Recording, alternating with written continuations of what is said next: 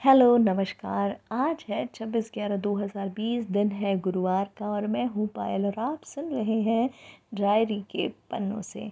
पिछले दो दिनों में आपने सुने दिल की धड़कन कहानी के दो एपिसोड और आपने जाना आर्यन, रोशनी और प्रगति को।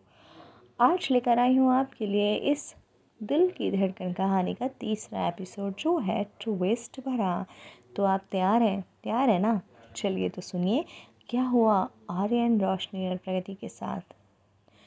एक तरफ़ मुंबई में आर्यन को मिस कर रही है रोशनी और दूसरी तरफ़ नई नई दोस्त बनी प्रगति भी आर्यन को जानना चाहती है और उसे जानने के लिए उसके फेसबुक, ट्विटर सबको देखने में लगी हुई है।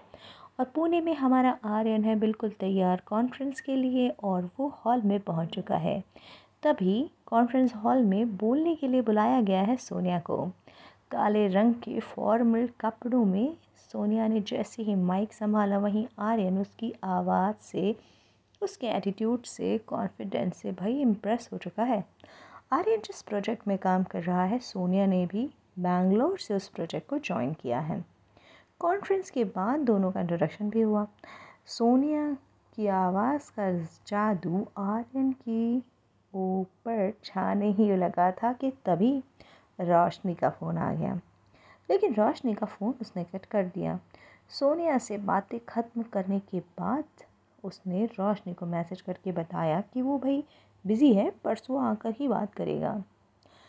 फ़ोन हाथ में हो तो हमारा आर्यन अपना फेसबुक, ट्विटर देखना कभी नहीं भूलता। उसने देखा कि प्रगति का फ्रेंड रिक्वेस्ट आया हुआ है, उसने तुरंत एक्सेप्ट कर लिया, क्योंकि वो कभी सोचता ही नहीं कि कौन है।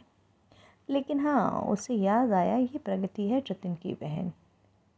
और फिर से उसकी नज़र सोनिया को तलाश करने लगी।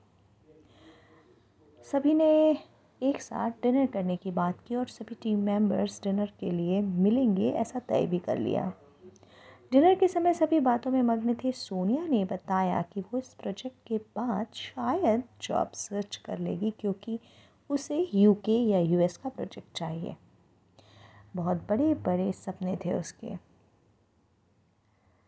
तभी उसकी नज़र उसके फ़ोन पर गई और उसने देखा कि प्रगति ने एक फ़ोटो अपलोड किया है। वो जानता था कि प्रगति इस समय पुणे में ही है।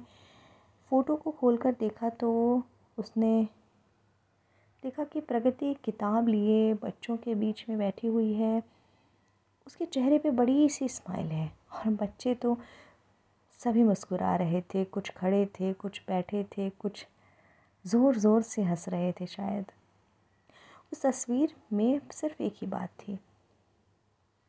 खुशी, मुस्कुराहट। एक सेकंड के लिए तो आर्यन भी सोचने लगा कि मैं यहाँ अपने करियर को लेकर इतना टेस्ट हूँ और ये प्रगति इस तरह इन्जॉय कैसे कर सकती है? कैसे उसने सोशल वर्क करने की सोची होगी? खैर, उसने अब उसका प्रगति का प्रोफ़ाइल बंद किया और रोशनी का स्टेटस देखा तो उसने रोशनी और आर्यन की एक छोटी सी प्यारी सी फ़नी सी पिक लगा रखी थी और लिखा था बेस्ट फ्रेंड्स उसने कुछ भी नहीं सोचा और तुरंत रोशनी को फ़ोन लगाया और उसने बताया कि आज क्या क्या हुआ पूरे दिन में। एक तरफ़ आर्यन बोलता रहा और रोशनी सुनती रही। रोशनी उससे कुछ कहना ज़रूर चाह रही थी, लेकिन आर्यन पूरे दिन की बात बताने में उसे मौका ही नहीं दे रहा था शायद।